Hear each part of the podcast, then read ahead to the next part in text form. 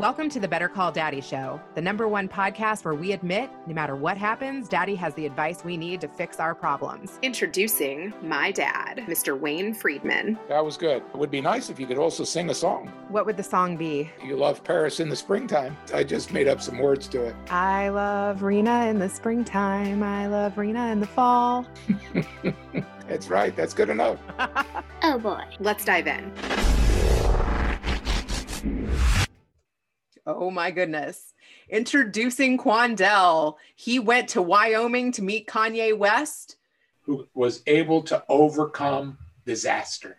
You've got to listen all the way through to this episode because there is a shocker at the end. Quandell, welcome. Oh my gosh, we have so much to talk about. First I of know, all, right? you just tried to reach Kanye West on foot. Yeah, I know. Crazy. Almost a four hour walk. Yeah.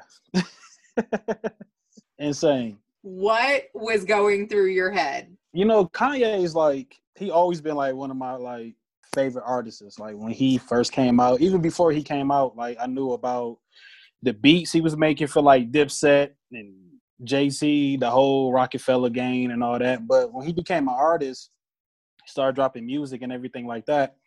I was like really like, oh yeah, this this is the guy right here. And I've been following him like ever since, ever since I was young. So me loving fashion like I do and always have, and to see him conquer in that area, like it, crazy. is insane. He's like a genius in that field.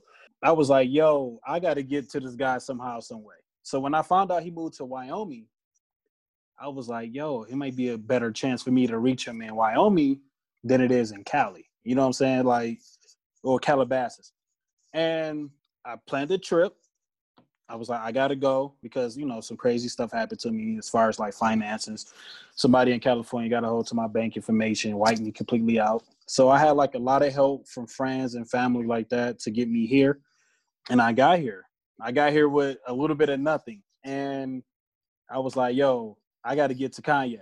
So I knew exactly where he was the ranch, because the ranch used to be like a public ranch for people to like rent out hotels on there and everything like that. So since he bought it out, he kept everything the same. So the location is still there. Like it's still on the map. Maybe I didn't get the the time frame correctly as far as traveling.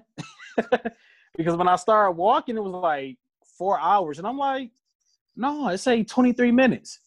Yeah, but um that's only if you in the vehicle. so I was like, I'm walking. I gotta go. So Cody, Wyoming is a small town, so it's barely any like lifts or Ubers that really work well here. And I was just walking. I was walking for a very long time. Thank God that Cody is a great city. I end up meeting a couple, and it was like he pulled over. He was like, "Man, it looked like you about to break down," because I was like, I was so far, and the sun was setting, and I'm on this highway. It's nothing but like mountains and road no street lights, no stores, no nothing. And I was tears just coming out of my eyes. I'm like, man, what am I doing here? Like, like I know I'm dedicated, but damn, you know what I'm saying? Like, oh, I should have stayed home. This is crazy. So he took me there. He gave me like 40 bucks. I was like, no, I'm a, I'm a little okay on cash. You know, I'm okay. He was like, no, man, take it. So I get out. I hold my signs up. So Kanye security sitting right there. He at the gate. He shut the gates. So I'm holding my signs, and it's getting cold. And about 20 minutes, the security guard actually came out, and he approached me very slow. He like, "Hey, can I read your signs? I want to figure out what's going on." And so he come, he read the signs, and he was like, "Oh, oh, I thought you was mad at Kanye," and I'm like, "No."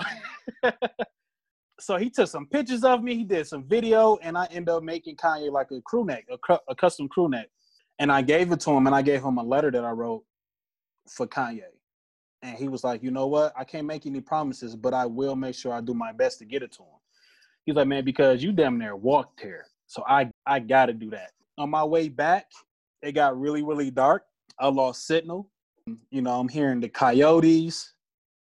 I am like, it's about to go crazy. It's about to go down. like I'm about to be eaten alive out here. And this other couple ended up stopping the guy was like, "Hey, look, man, I know about the stranger danger type stuff, but you got to get this ride. You can't. You don't belong out here. Like this is dead man's land. That's what they call it. He was like, you can ride with my wife because they was riding two cars. So I get in the car with his wife, and they brought me all the way back to my hotel room, and that was it. that was it. And I was like, that was crazy. That was insane. That was probably one of the craziest things I ever did in my life. Did you hear any coyotes? Yeah, I did. I heard a lot of them. Like soon as the sun was setting to a point, it got dark. I heard a lot of them. It got so dark I couldn't see my hands in front of me. There's no visibility on Route 120. I was like, you know what? I'm about I'm about to lay down, and if I act like I'm dead, maybe somebody will stop. because everybody want to be a hero. Well, this is the time to be a hero because, dude, I'm not gonna make it three hours back to the hotel room. Like I was just already just so tired and bummed out. It was just insane. Like Uber didn't even come out that far. Like it was like no ride is coming to you. Like it was just it was over. I was like, oh my god, what did I do? What did your letter say? So basically, it was just a general letter that I gave to like most of the people here in, in Cody, Wyoming, just stating who I am, like a, a brief introduction of myself and what I did and what I'm doing what's my you know my plans um my website social media you know and things like that. So it wasn't nothing really like special but it was just something on hand for him to know who i am and what was my you know my purpose of everything. So yeah the security guard was very cool. He was very dope. And we talked for about 15 20 minutes and it, it was good. Everything worked out pretty good. That's smart making friends with the security guy. Are you guys gonna like keep in touch I don't know. I hope so. You could tell that he was easing up a little bit, and I feel him on that, been a little uptight with like unfamiliar faces. I really hope so. I let him know my information was on there. Um, but he did record me and take he took pictures of you know he did that on his own on his own phone. Hopefully he do shoot me an email just to let me know what's going on. Or I've been getting a let me see a good amount of reactions on Twitter. You know, some of them was bad, some of them was good you know, but hey, you know, any reaction is better than no reaction. So tell me about some of the bad and good. Some of the bad, which is kind of funny. So they was like, one guy was like, I wish he gave a crap. Sorry, they are very selfish. They are a very selfish family. So I got that one. I also got, do you think you'll get an internship as a designer with signs looking like that? Hey, so I responded. I said, yes, sir. It's called dedication, numb nuts. Like, I don't really think it's about the sign at this point. I got one. You should have walked four hours with some Yeezys. That probably would have worked. And I said, I can't afford them, big dog. Investing money into my business and taking care of my family first. Priorities first, bro. Blessings. So that was just a few. Some people like, man, that's stupid. I got most of those. That's stupid. One lady was like, "Oh, Kanye is in Jamaica right now because he did leave like an hour or two before I even started walking." Sucks, right? So Kanye is in Jamaica right now. You better start moving. Otherwise, if you had a design, if I had a design company or label, I would hire you and put you in a top position due to your dedication, and because I wouldn't want you to waste your talent on a clown and his ego. God bless. I got both. I got best of both worlds, so that was cool. Did you follow up with that guy? Yeah, I did. I responded to everybody. That person, she was actually a Flower Lee on Twitter, but he said if if he had a clothing line, so you know he don't have one, but he just liked the dedication. And I got a lot of people that said that's dedication, good work, we love it. I hope you know a lot of retweets, you know, so that was cool. Did you get any love from K Swiss? No, Omar. I know Omar. Did he like the picture? Did he say anything? I didn't send anything to Barney. You know, Barney don't really be on social media as much. I kind of write him a lot on LinkedIn. So I'm gonna most definitely like send him like what happened, you know. But I know he'll love it. Like, man, you are like insane. But Detroit Bruce, man, he loved it. He was like, yo, that's beyond. Like, you you did it. You know, like you left a mark. You did something that a lot of people wouldn't wouldn't do. I was probably one of the first people that persons to ever like do something like that. I was getting to a point where I felt like he was the person to give me some type of direction. It wasn't really about obtaining like a designer internship. I guess I just kind of like wanted to create something to ask for if I did see him. You know, like, hey, like a mentorship would be nice, an internship would be nice, but I just need direction. Like, where, how do I go about things in the fashion industry? you know, being a black man and also being self-taught because that play a role too. Like when you self-taught, a lot of companies don't really want to like deal with you because you quote unquote uneducated and things like that. You know, I just wanted some advice from him. That would have been perfect. Like even if he just told me a few things and it was like two minutes long, I would have felt successful. It would have been great. You said that in that letter you were letting people know who you are. Who are mm-hmm. you? Oh, sweet, sweet. So basically gave them my full name, you know, my name, you know, Quandell Wright, creative director, head designer, CEO, founder, William Palmer Hum, based out of Detroit, Michigan. Letting them know that I did the um, the capsule collection with K Swiss called Unity. That was really dope just basically just telling them, you know, about the new upcoming fall collection and things like that, you know, my social media. But to the world and to your audience, I am a designer from Detroit. Black On started in 2017 officially.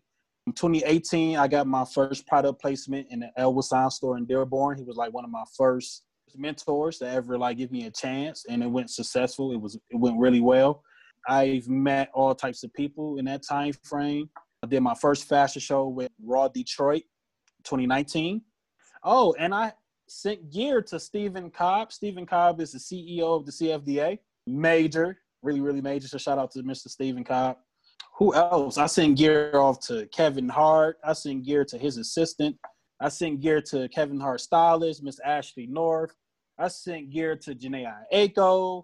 I sent gear to oh types of people. I'm trying to remember. The problem is they haven't wore yet. but I have been in connections with some of the like A-list celebrities, and I was blessed enough for them to give me, you know, give me the opportunity to send stuff to. So that's who I am, a coming designer from Detroit, Michigan, that's striving hard, doing his best. So your hustle is unmatchable. Thank you. Talk to me about where that drive comes from. You know, I know it's it's cliche, but just growing up in a single parent household with other siblings, two other siblings, two brothers, and not having everything. My mom, she made sure we we made it through.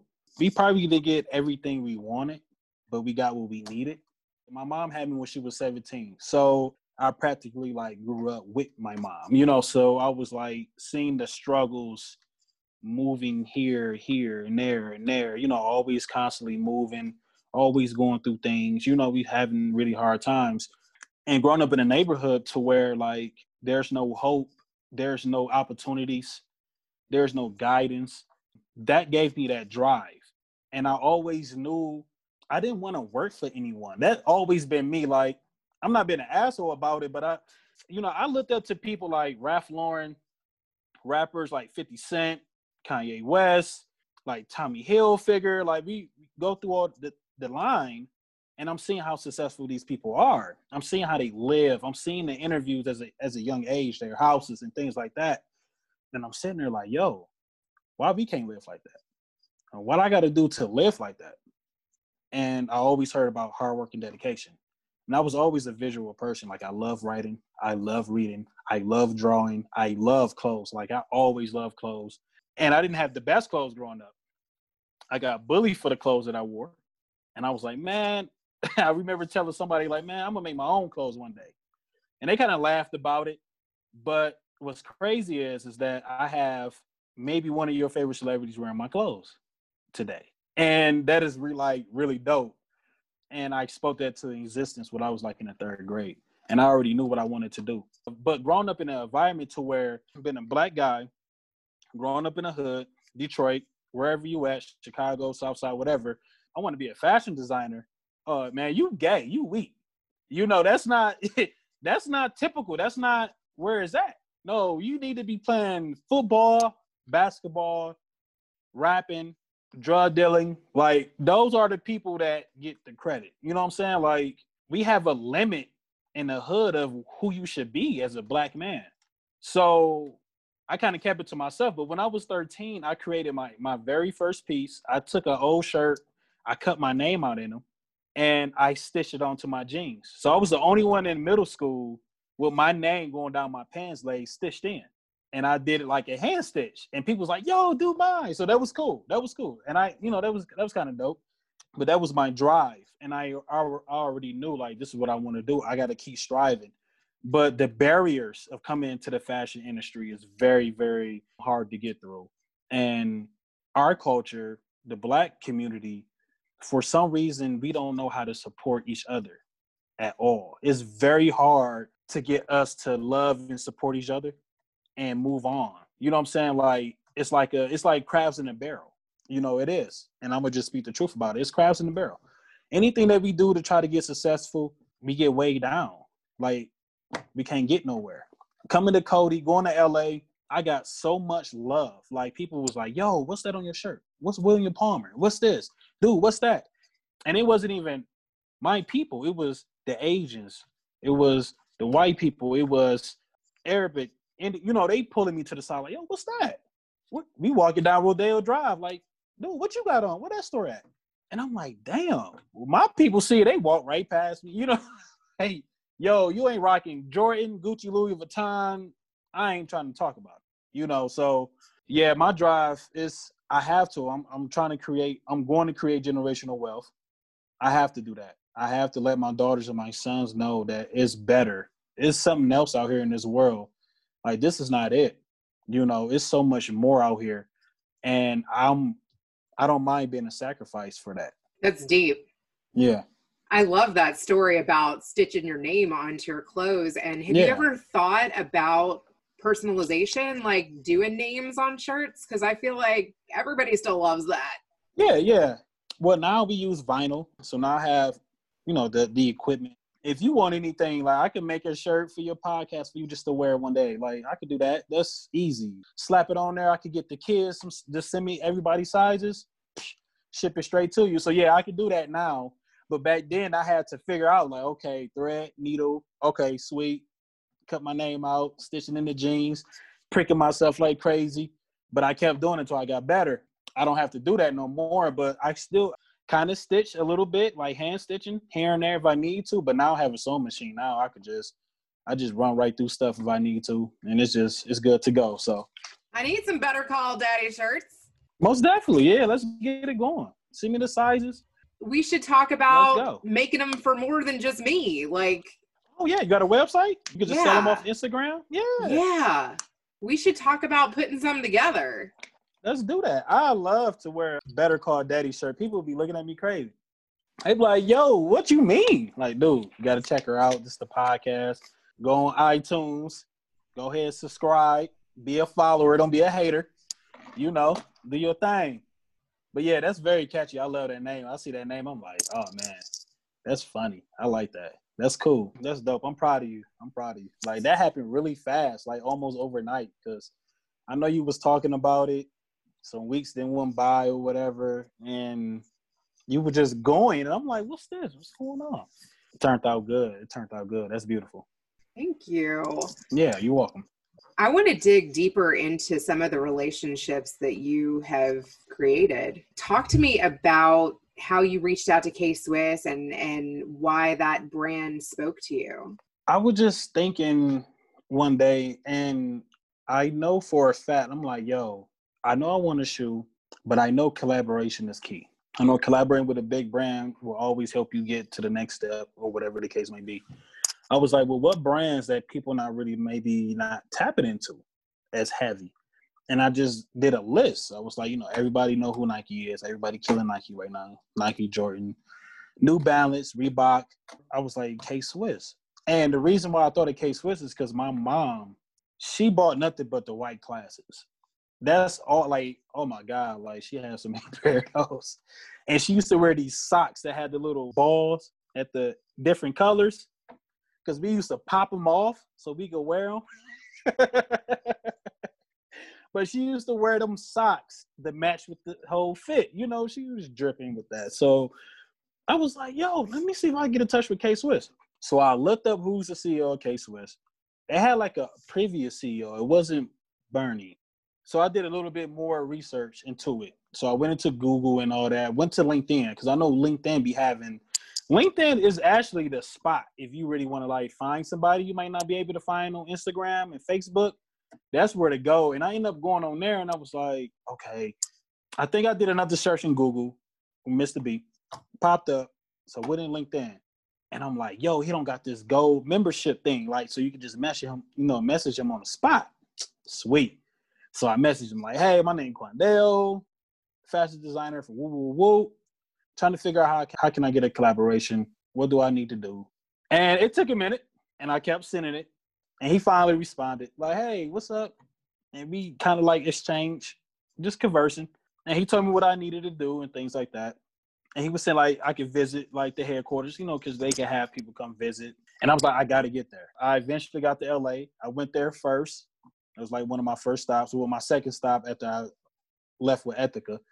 Went to K Swiss, met with Omar, met with Barney, and we sat at the conference table and they were just giving me all the sauce, like everything I needed to do. Like Barney, he was just telling me, like, hey, look, you know, that's why I changed my logo. So shout out to Barney. He was like, just focus on the fabric. He like, by you being from Detroit, you can kind of like use Detroit too in a way. Cause see, you know, Barney is more like a street wear type of guy, you could tell. And my brand I really like street wearish. Like I'm more like I'm trying to get into like the high end type, you know, casual look. But I'm kind I'm getting what he's saying. And I still got like the notes that he wrote, I got them to this day. And I had one over them and I was like, yo, well, that is dumb to put Palmer and Hum. Might as well just put the whole thing on there. So I shrunk everything to micro size. Once I did that, things is like looking up for me. A lot of people was getting more interested. It looked at more simple. It looked at more smooth, more official. And I was like, this is it. So shout out to B for that advice. I appreciate that. And, You know, shout out to Omar as well for uh, giving me good advice and being motivation to me all the time. So that was really cool. And after that, we just stayed connected. But how the unity started, which is kind of crazy. Detroit Bruce, you do you follow Detroit Bruce? Just because of you. Okay, that's my man's. That's Dan Gilbert, best friend. You know the protest was going on and everything. One, you know, after the George Floyd tragedy, he was going to go walk. He was going to go do the walk downtown with the Detroit Lions. He got invited to go with the Lions to do the walk on Belle Isle, the Belle Isle Bridge, and so forth. So I know I had to. I was meeting up with him because I had a birthday gift for him, and we was finally going to meet. It was still like quarantine. Yep, yep. So we were still going to meet somewhere. He got the connect, so that was cool. We still got into a restaurant. And I was like, yo, do you want me to make you a shirt? And he was like, yeah. I was like, what you want on it? Do you want like Black Lives Matter or I don't know, shit, what you want? So he was like, throw Unity on there. All right, fuck it. I threw Unity on there. We got the same color shirt. It was like a pink shirt. It just said Unity like this. Took it to him, wore it. Left lunch with him, came to the house. Barney was actually on live that day, IG Live, and he was discussing like you know the injustice issues and everything like that. And I joined the live, and he was like, "Yo, Q, get in, let's talk." I'm like, "Bet." So I get in, I get on the live, we talking, and he seen the shirt, and he kind of seen it like this, and he was like, "What that said?" I was like, "Unity." He was like, "Yo, can you make me one?" He like, "Can I buy one?" And I was like, "They not on the site. I could just make you one, send it. Like, it's what you, you know, what you want on it, what you need, you know." He was like, "You could make that on demand." I said, "Yeah, I can make it on demand. I can make it right now. Like, whatever you want, I got you." He was like, "You know what? I want a hundred of them," and he invested whatever I needed, whatever amount of money I needed to make all of the T-shirts for the Unity and um the K Swiss thing, and that's how that happened. And it went from there. That was his way of showing his support, you know, to me and the brand and my vision. So that was really cool. I appreciate him for that. I love Barney. Yeah, he a great guy. And how did your relationship with Detroit Bruce start? So Detroit Bruce, most definitely the ambassador for Detroit. He one of the smoothest guys on this planet. He does this tour. Bruce has so many stories. So and I'm trying to remember like how he really start like his journey. But okay, so of course he's Dan Gilbert, like one of the the billionaire best friend. Like that's this guy. Like they grew up since childhood. Bruce came to Detroit. He was doing this tour. That's what it is. So it's a tour because people was kind of saying a lot of things like once Dan Gilbert started buying up everything downtown, people was like, "Hey, he trying to click, he trying to kick black people out of Detroit. He trying to do this. He trying to do that." You know, so it was a kind of like a lot of resistance towards that. But Dan I really like that. Dan was just basically like, "Yo, look, I'm buying everything. I'm building better for everyone." This is for everyone. I want everybody to be able to feel good coming down here to Detroit. You got to see what's going on. You know, that, so that's what Dan doing. Dan building Detroit, and Bruce is the guy to show you what he's doing. Like, yo, come with me. Let me show you around. Let me show you what we done. Let me show you how we made this look so great. Let me, you know, just come on. So that's what he does. So you you sign up, you get on Detroit Bruce tour, you meet him downtown at the Quicken Loans headquarters, the Quicken Loans and the StockX headquarters, and he take you around downtown to all the buildings owns downtown. So you going through all these buildings and you seeing how everything is recreated and rebuilt and what's going on and what's being built next and it's beautiful down there. It don't look nothing like how it did 20, 10 years ago. Like Dan really did a great job. The city done a great job. So that's how I met Bruce. I seen him on Instagram, and I think I messaged him a few times.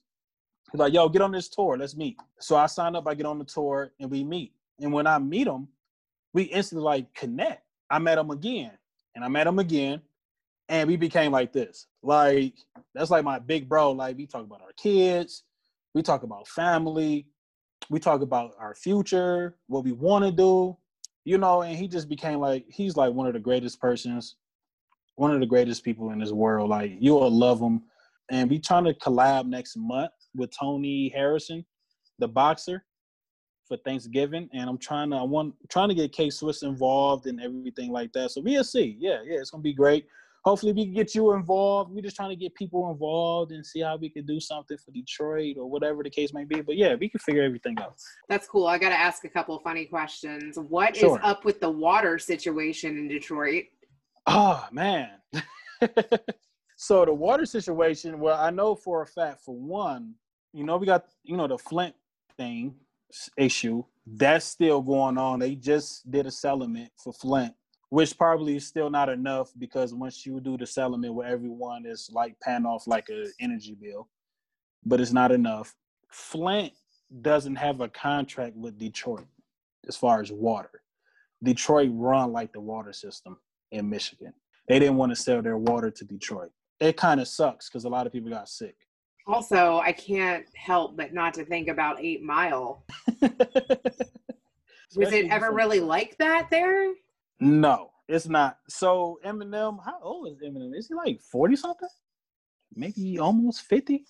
I'll just turn 30. I'll be 31 in November. So I really don't know. So eight mile is not what people think it is. Like it's actually like um eight miles separate Detroit from other cities. Like so it's like if you take Gratiot, this main street called Gratiot, all the way down to eight mile.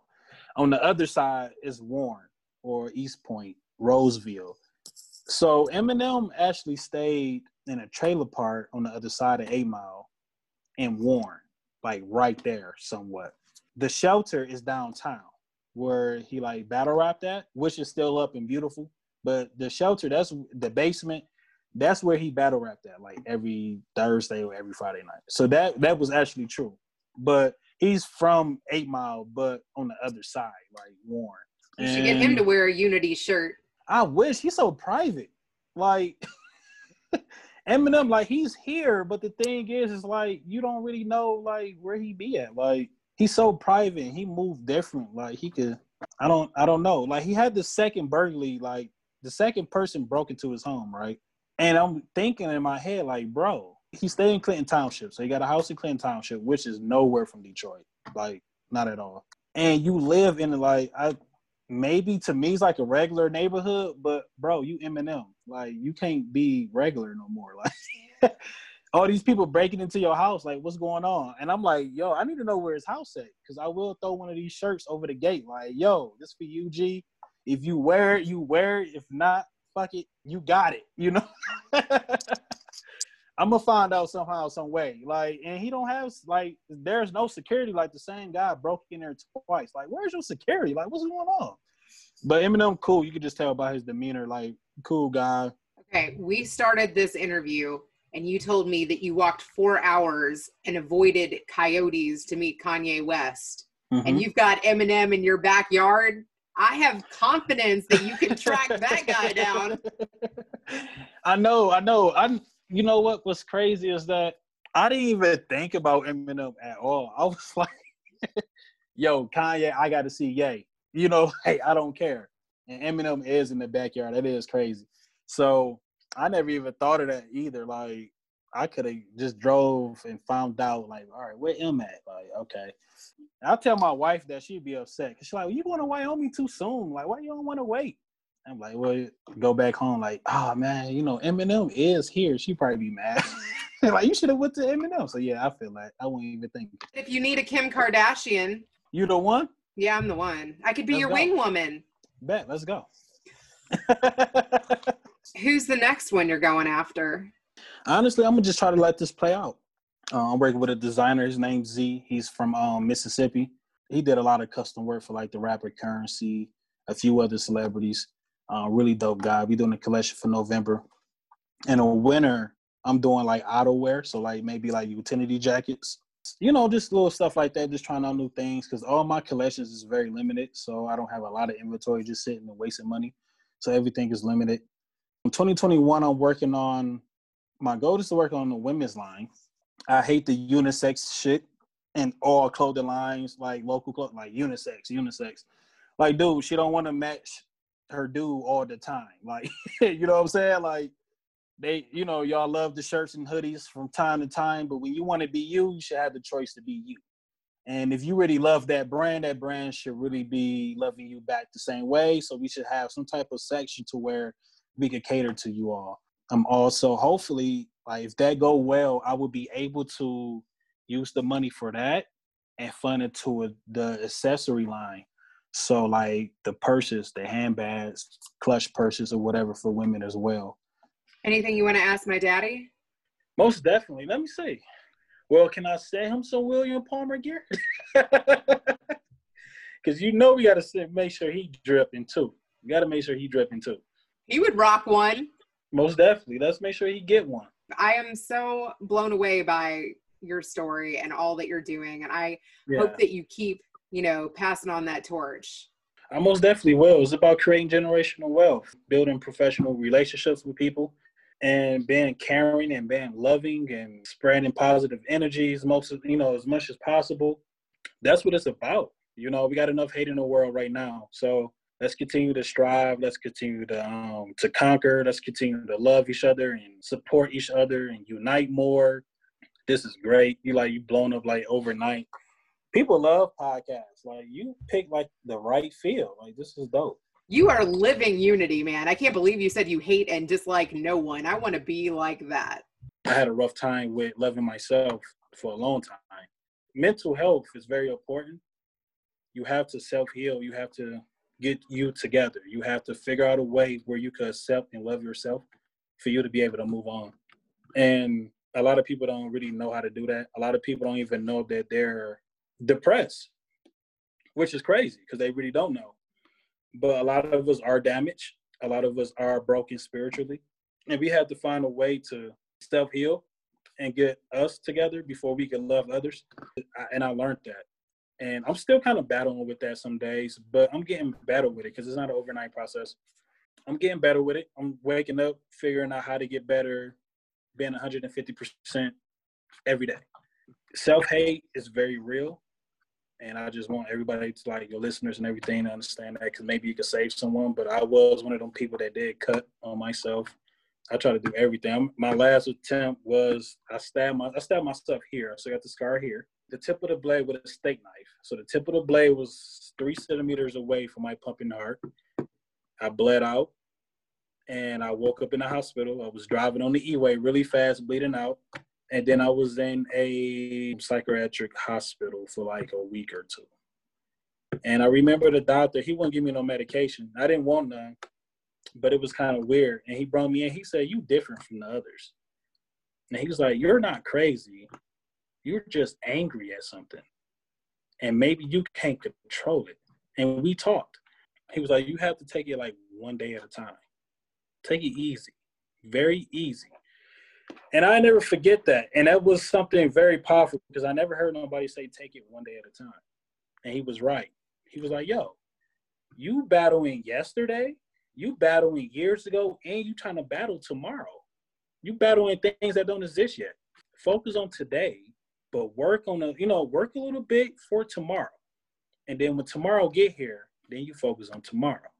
We don't know how to get better, but we can't get better if we're not trying to get better. Like, how can we go into tomorrow if we still stuck in five years ago?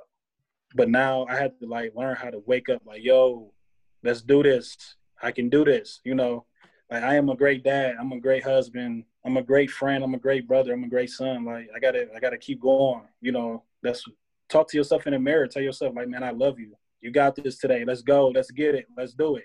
You know, and walk out of the door with positive energy. The mental health is real. But I'm a I got questions now. Let's go. Oh my God. What were you yeah. angry about? I think I was just angry about everything, not feeling love. You know, my father, like I, my father, we like best friends, like right now. Like that's my guy. But growing up without him, I think that was one of the reasons I was angry, not having my dad around, not understanding.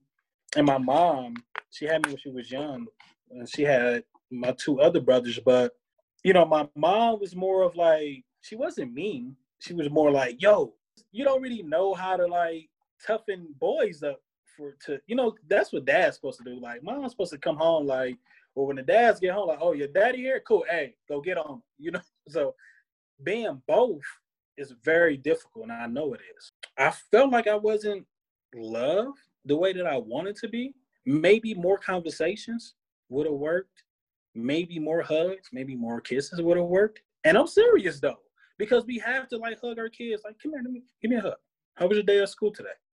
Tell me what happened. What's going on? What happened at practice? What's up? What's going on? I think a lot of that was just built up. Growing up in a neighborhood, being bullied, growing up in a neighborhood, when you see things going off, you know, people getting shot. I didn't see people. I just seen one person get murdered before. Drug dealings. We, I mean, we've seen it all. So we already got PTSD. we scared to walk around in the neighborhood. You know, police always messing with us. I had, you know, um, this police like just out of the blue get out, pointing guns at us. We teenagers. You know, we all on the wall. They damn near stripped us naked. You know, beat on us a little bit. And you know, it's kind of like, all right, now I hate you. I hate y'all for sure. You know what I'm saying? Like, cool. I hate y'all. I got y'all. Cause we we bet. I'm gonna see y'all. Cool.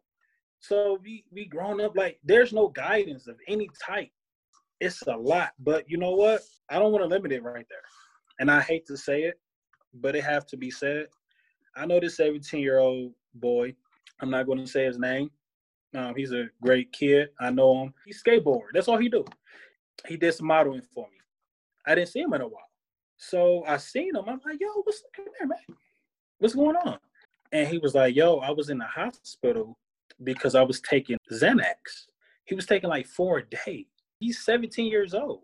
And he was like, man, I was I was trying to take myself out of there. He was like, but I couldn't, I can't stop taking these pills. Like I got to take them. I'm addicted to them.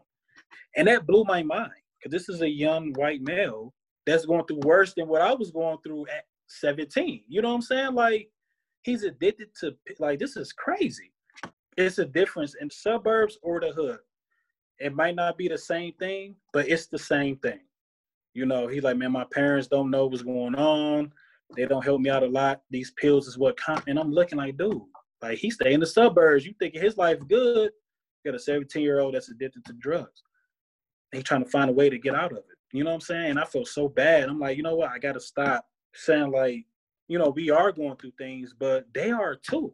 The government and the media make it seem like it's just us, but it's it's it's everybody. You know what I'm saying? Like, yo, we all need to come get together. Like we gotta we gotta find a way to like stop doing this segregation stuff. Like yo, let's come together. Like I got a white dude, a uh, white male right here, a young man that have potential that could skate his ass off. He's addicted to Xanax. How do we help him? If we got a 17 year old black boy, but he's in a gang walking around with a handgun, how do we help his PTSD? You know, what do how how do we help these young men? We got to bring them together. We got to figure it out. That's amazing that you care. Yeah, I do. I do a lot. Where was your dad? My dad, what's crazy is that I have a brother, and me and him are two weeks apart. Yeah. So my dad was in a relationship with someone, but he he cheated on her with my mom. My mom was younger than him, way younger. and he didn't believe I was his. We didn't get the DNA test until I was like 18 years old. My dad been like, he's he's a great guy. He's a hustler. Like that's where I get my hustle from. Like that man can sell anything. Like he grind. Like he really do. He grind. His advice is like priceless, and we so so close. Like I wouldn't trade that for anything. And it's never too late. Like when they say that, that's true. It's never too late. Um, but maybe if he was here, I maybe I probably wouldn't have my son at the age of 16. You know, I probably would have went to college that I had a scholarship for, but I was in the game. So I got kicked out of all Detroit public schools. I want to know too, like you're saying things got bad.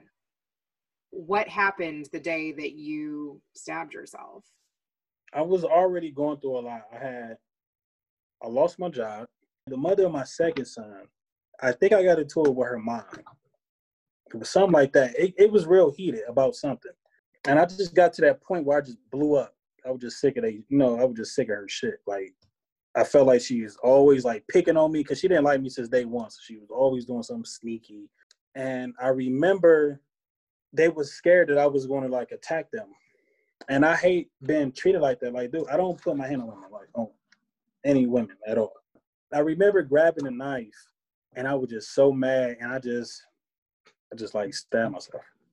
And it was stuck in there, like it broke through the rib cage the doctor said it was probably like two two to three centimeters away, like the the pointer part was beeping, like pumping. My heart was pumping, like right at that edge. I missed it by like three centimeters, but I took a steak knife, the big wide one. Oh, like the mic, yeah, yeah. I know that hurt. Yeah. Oh yeah.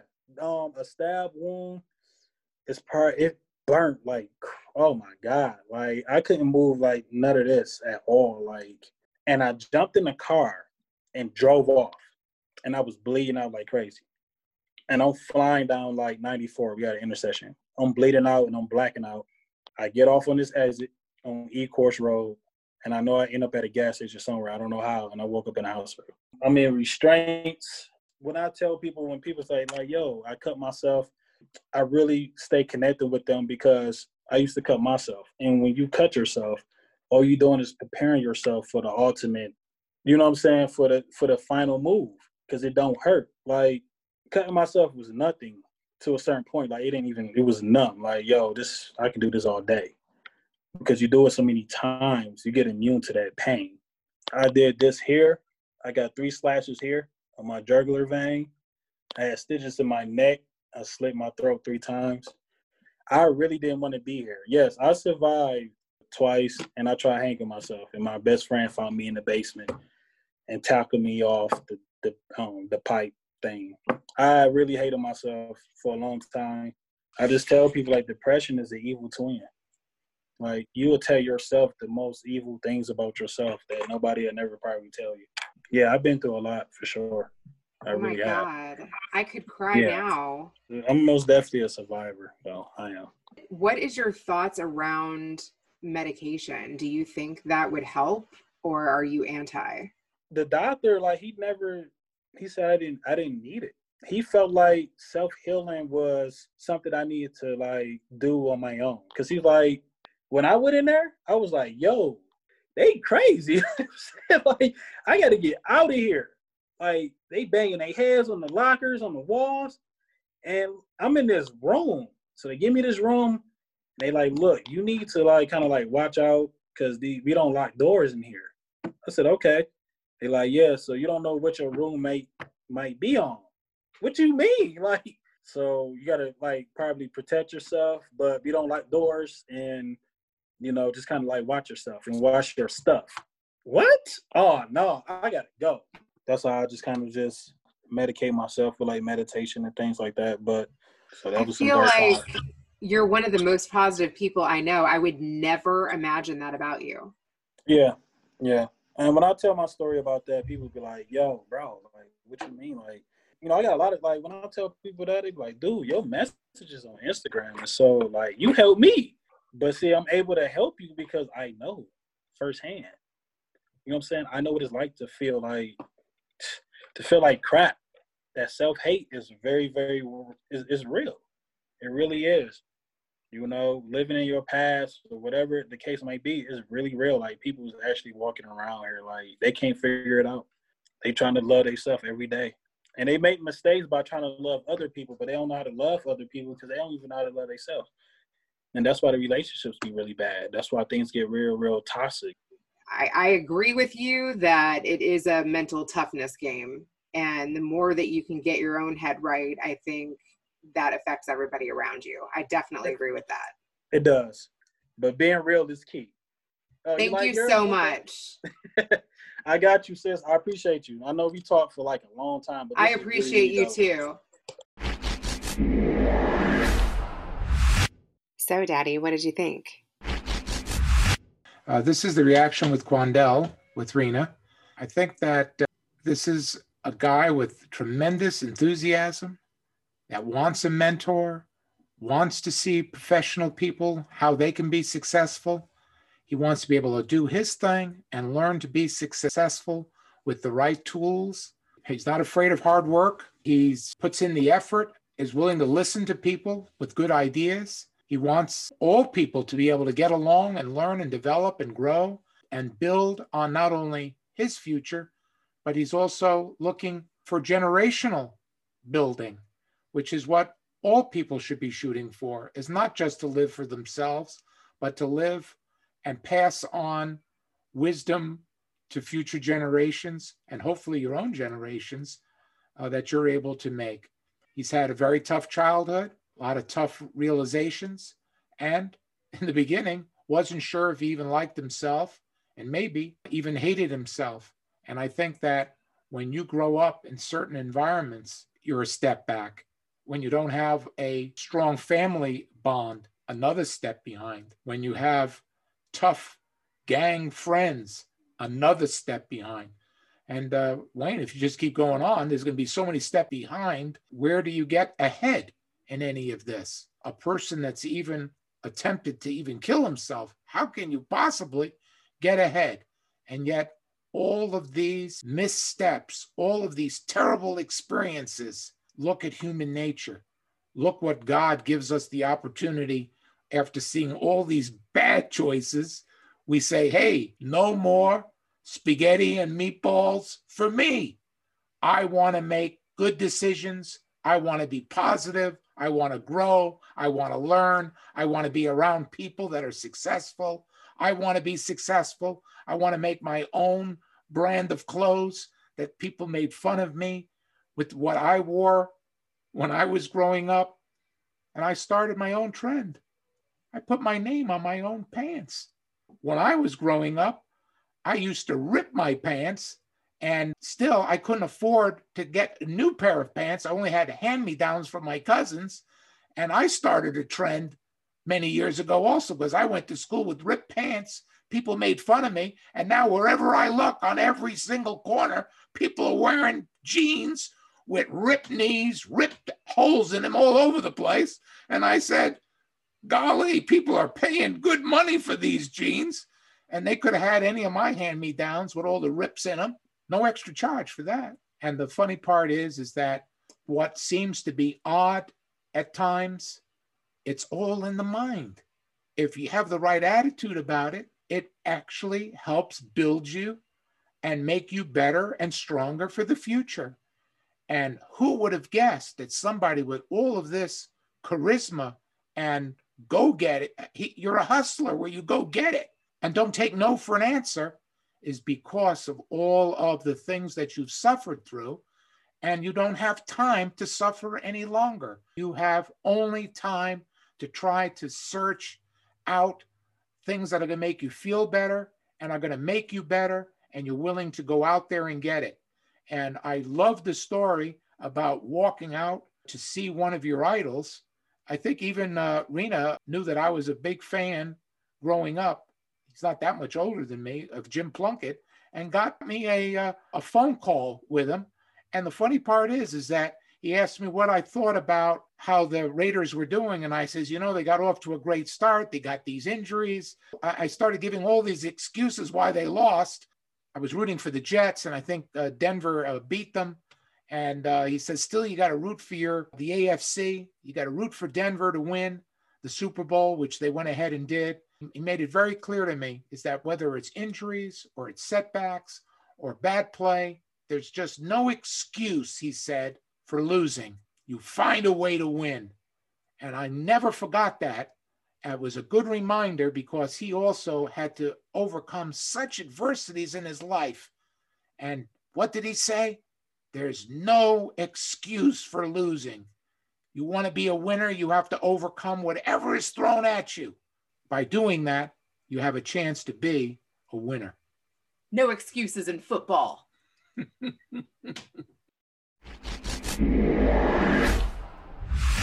Today's episode is sponsored by Rin 10 Media. If you want to look and sound your best for a podcast of your own, you want to get in touch with Rin 10 Media. When I first contacted them, Better Call Daddy was just a twinkle in my daddy's eye. And now, only after a couple months in, we're at like 50 episodes. Reach out to info at ren10media dot co dot za and use the subject line Better Call Daddy. Now you can subscribe on Apple Podcasts, Google Play, Spotify, and tune in. add Better Call Daddy podcast on IG at Rena Friedman Watts on LinkedIn.com. Thanks for listening to the Better Call Daddy Show.